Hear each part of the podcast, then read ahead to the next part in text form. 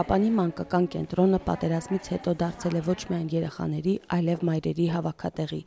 Այստեղ կանանց ինքնախնամքի խմբակ է նախաձեռնել կապանցի հոկեբան Անուշ Գրիգորյանը։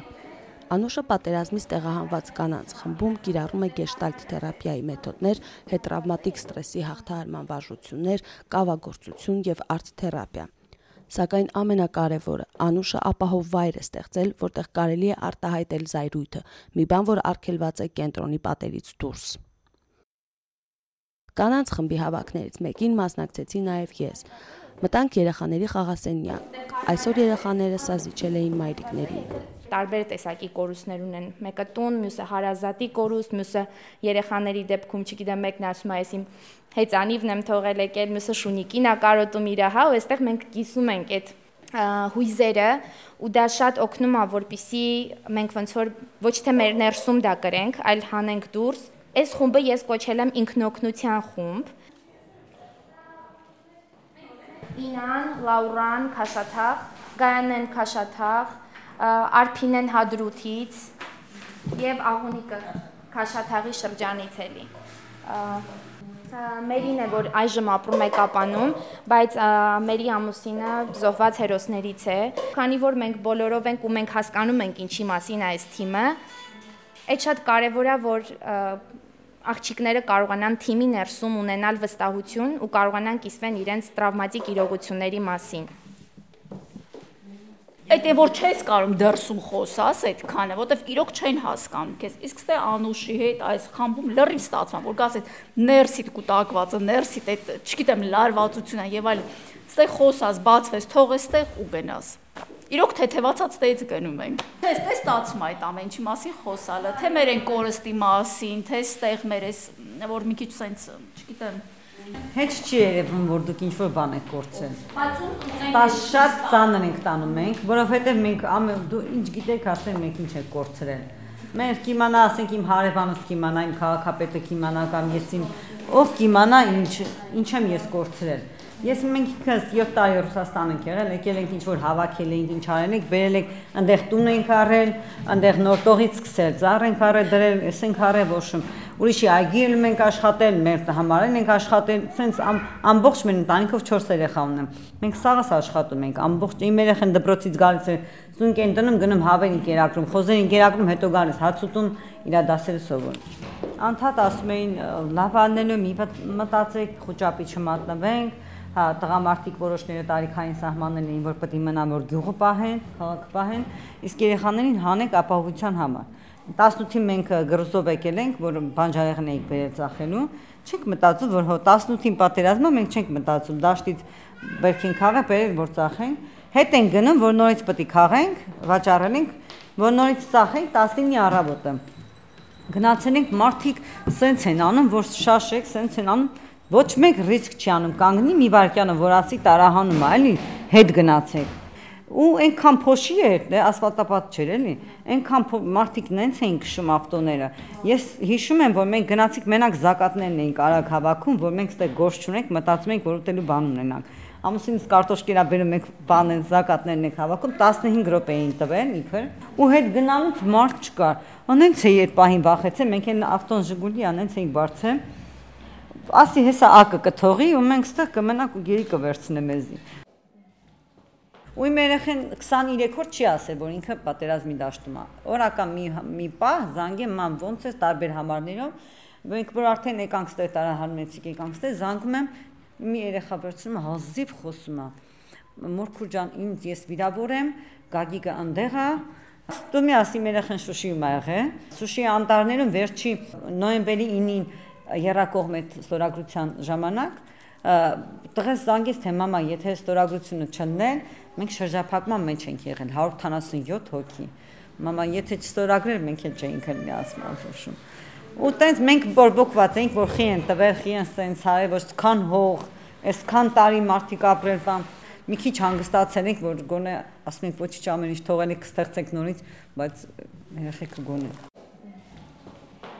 լույսեր չէինք վառում տան մեջ, այս երեխես այս այն ծերանը, որ աչքերը կկոցելով էր նայում, որ այս ինչա էլի 4 ամսական երեխան առանց լույս մնա, ինչ կլինի։ Հենց լույսը բացվում ինքը զարմանում է, ասենց էլ այլ նո։ նոյեմբերի 9-ից դեռ կար մեր գյուղը։ Մեզ ասել էին, որ մենք հետ են գնալու, կողմերը որտեղ կանգնել են, այդտեղ մնալու են։ Մենք արխային ենք, որ պիտի հետ գնանք մեր տներ, էլի ասեցինք։ Բայց հետո դեկտեմբերի 17-ին նոր արդեն իմացանք, որ մեր գյուղն են հանձնում, այ հենց որ գալիս է կապան, օթանավակայանի դիմացի այդ մեր համայնքի տարածքն է, էլի, հա, որ տուն էինք սարքում, դե վարկեր էինք վերցնում, մի քանի բանկերից, միջև այսօր այդ վարկերը փակում ենք, բայց չգիտենք ինչի համար ասում ենք մտածում էի ամուսնուս միշտ ասում էի առնոտ կարող է բանը լինի ասենք հետ տան այս հողերը մերը քարտեզով բանը մերը չէ էլի ասենք ճանաչված որպես ասաց ինչ ես է խոսում գիժ-գիժ ով կարա այդքան արյուն թափել են 90-ականներին որ հետ տան ոնց հետ տան բայց փաստը մնաց փաստ որ հետ են տվել էլի փաստորեն մեր գյուղը կոնկրետ մեր գյուղը առանց փամփուշտի հետ են տվել չգիտեմ պատերազմը սկսելու օրը հենց գնացել է 27-ի առավոտյան, ցավոք 28-ի երեկոյան զոհվել է։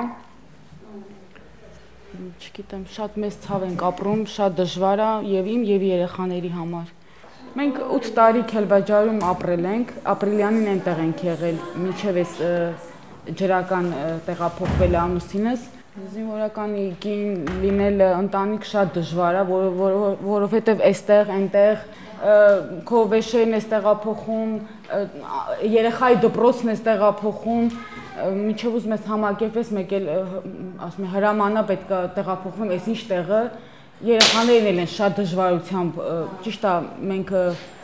տղաս դեռ առաջին դասարան պետք է հաճախել, բայց մանկապարտեզը այնտեղ են գնացել երեխաները։ Երկու վիդեո մեր տնից էին գցել Սենց մեր տան մի պատ է քանդած էին եւ այլն վրոզի, չգիտեմ ինչ էին, ամ երկու անգամ էլ վիդեո կա, որ հաց են ուտում մեր հայաթում, սենց որ խոսում են, ասում են, բա քեզ ված չես զգում, վերջելի չես լացում եւ այլ մեր կուտեղ տենց այդ վիդեո որ ցույց ասում են ոչ, թո այնա սարքում են տունս, դուրը քանդել են այս կողմից են դնում, սարքեն ես նույն կեթամ ավելի չգիտեմ, ռեմոնտարած ավելի անալի տանը կապրեմ։ Հա ես ասենք, չգիտեմ, լավ է լինելու։ Հələ գնալու եմ, ես թո իրանք այդ ասֆալտ են փռում ան դե չգիտեմ, մեր դպրոցը նոր դպրոց իրանք քանդել են, չգիտեմ իրանք համար ինչ, ասում թողան են։ Նորմալ է մերժումը դա փուլերից մեկն է վշտի կորստի հաղթահարման, հա, ու մենք դրանով հասկանում ենք, որ փուլումա գտնվում մարդը։ Ու այստեղ շատ կարևոր է իրանց հարցնել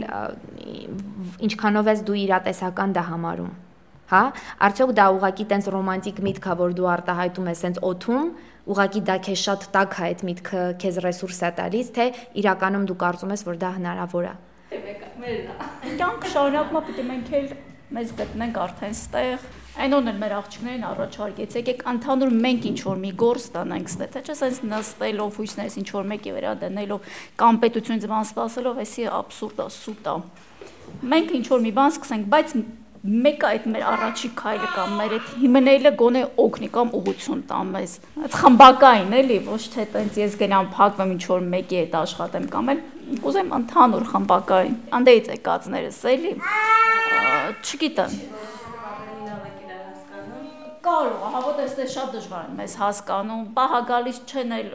փորձում էր դրության մեջ մտնել դրա համար էլ մի հատ օգնություն այն ինչ որ տալիս են, ասում են դուք մեզից ավելի լավ եք կամ եւ այլն եւ այլն վերջը ձեր հակու կապը նայեք հələ մեզ նայեք ապահովության բոլոր ասենց հիմքերը խարխլվել են այս պատերազմի ընթացքում եւ այն ամեն ինչի արդյունքում ինչ որ տեղի ունեցավ այս ընթացքում մենք բոլորս ենք կորցրել մեր ապահովության հիմքը ոնց որ եւ հատկապես տրավմատիզացված մարդը եւ ով որ անցել է այդ բոլոր բարդությունների միջով ինքը մտածում է որ աշխարհը լավը չի աշխարհը շատ վատն է ամեն ինչ իր շուրջը անվստահելի է. ամուսնուն կորցրել է մազերը կապում է մազերը ներկում է սև չի հակնում գունավոր է հակել այսօր եղունգները լցրել էր ու իմ ասենք ինչքան կարողանում եմ ես փորձում եմ իրանց ասել որ այդ օքեյ այդ լավ է ուրախացեք որ ձեր կողքինը կարողանում է վերականգնվի աղջիկներ վեր կացեք կանգնեք երեխեք դուք էլ կարաք վեր կենաք իրականում ոնց որ փորձում ենք շնչենք հիշում եք որ մեկ էինք նկարում մտովի հա այսպես ներշունչը կարճ էինք անում արտաշունչը ավելի երկար ու գնացինք երկար, անպայման ձայնով, զգում ենք այս հատվածը ոնց է աշխատում։ Նորից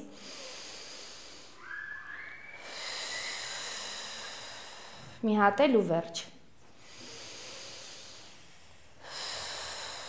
Կարող է ունենանք թեթև հորանջելու զգացողություն, գլխապտույտ, այդ օքեյ է, նորմալ է։ Զգայությունների, զգացողությունների տեխնիկա է, որ խնդրում եմ միշտ անհատական է իհարկե, բայց խնդրում եմ արագ ես սենյակի մեջ տեսնել 5 առարկա, որոնք ձեր դիմաց են։ Ֆիքսել դրանք։ Ֆիքսեցիք 4 գույն, որ այս պահին դուք տեսնում եք։ 3 զգացողություն, որը այս պահին կա ձեր ներսում հիմա։ Ինչ եք զգում։ Երկու ձայն, որ դուք հիմա լսում եք։ Եվ մեկ համ, որ այս պահին կա ձեր բերանում։ Ահա, եկանք այստեղ ու հիմա Ինչի համար է սա արվում, որpեսզի մենք կարողանանք արտաքին աշխարհի այն նեգատիվ բացական վիճակը, անհանգստությունը, տագնապայնությունը, որը կա, պարպել, հանգստացնել, հա, եւ գալ այստեղ ու հիմա վիճակ, նկատել պահը, նկատել ինչ կա հիմա այստեղ որովհետև երբ մենք մտածում ու կենտրոնանում ենք այստեղի մասին, մենք մոռանում ենք, թե դրսում ինչ կա։ Մենք կպնում ենք այս process-ին ու դրսի այն բացականը մի պահ կանգնում է։ Սա շատ լավ աշխատում է արտակարգ իրավիճակների ժամանակ հատկապես այդ տեղահանությունների, այդ կրակոցների եւ այլնի ժամանակ, երբ մենք նկատում ենք, որ սենց վարակույր է, մարդը տրավմատիկա, սենց չենք տեսնում քարացման process-ի մեջ է, փորձում ենք ամեն կերպ իրեն բերել ներկա։ Կա ես անդադ այդ լուրերը նայել, բան երեխեքն էլ էին արդեն զգում, հերոստացիով էլ որ հայտարարում էին, որ վիճակը վատ է, գիտեն, որ երեխեքը գիտեն, papan ինչի է գնացել։ Մեծը շատ անեղում այդ վիճակից չի հարմարվում։ Ձեներից վախենում է այս լուրերը, որ տալիս է, որ պատերազմը կամ կրակոցներ է գալիս։ Ամուսինս մեզ ուղարկեց Ղապանի գյուղերից մեկում, դե ինքը ծառայող էր էլի ոստիկան ամուսինս հայրիկս էլ այդ դեպքերի ընթացքում զոհված երեխաների դիագներն էլի գրել այդցև մենք եկանք այդ գյուղը հետո տեղափոխվեցինք մի ուրիշ գյուղ անտատ անոտաչուների ձայներից այդ կրակոցներից լացում էր այդ այդ շատ կարևոր է հերրու պահել։ Դա ինքնախնամք է եւ ոչ միայն փոքրիկներին, այլ ինքներս մենք։ Մենք պետք է հերրու մնանք, որովհետեւ մեդիա դաշտը ողողված է ամեն ինչով, բացի օգտակարությամբ եւ դա հենց բացի ոչ միայն հենց պատերազմական օրերին է բնորոշ այդ վիճակը, այլ նաեւ ընդհանրապես հետագայում էլ, հա, եթե մենք զգում ենք, որ մենք ռեսուրս չունենք, մենք այլևս չենք կարողam լսել, ընկալել, մարսել դա, ու դա մեր կյանքի որակը վատացնում է, մենք պետքա ֆիլտրենք, մաքրենք այդ ինֆորմացիան տաները դե գիտեք, մեկ էս կոմ, մեկ այն կոմ վերաբնակեցված տարածքա, երբեք չենք մտածել, այ գիշերը բա ինչ կանի, բա որ էկան կամ դիվերսիա եւ անի երբեք չի եղել այդ վախը բայց սեպտեմբերի 27-ից հետո որ հետ ես նայում ասած աստված ոնց ենք ապրել այդ տարածքներում ենք ու առանց հետ նայելու կամ վախենալու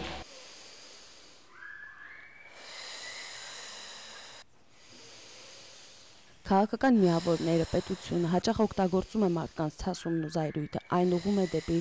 զայրույթի հետ կապ չունեցող բաներ Եթե լավ գործ չունես, ատիր աղքատներին։ Եթե ունես խնդիրներ շրջապատում,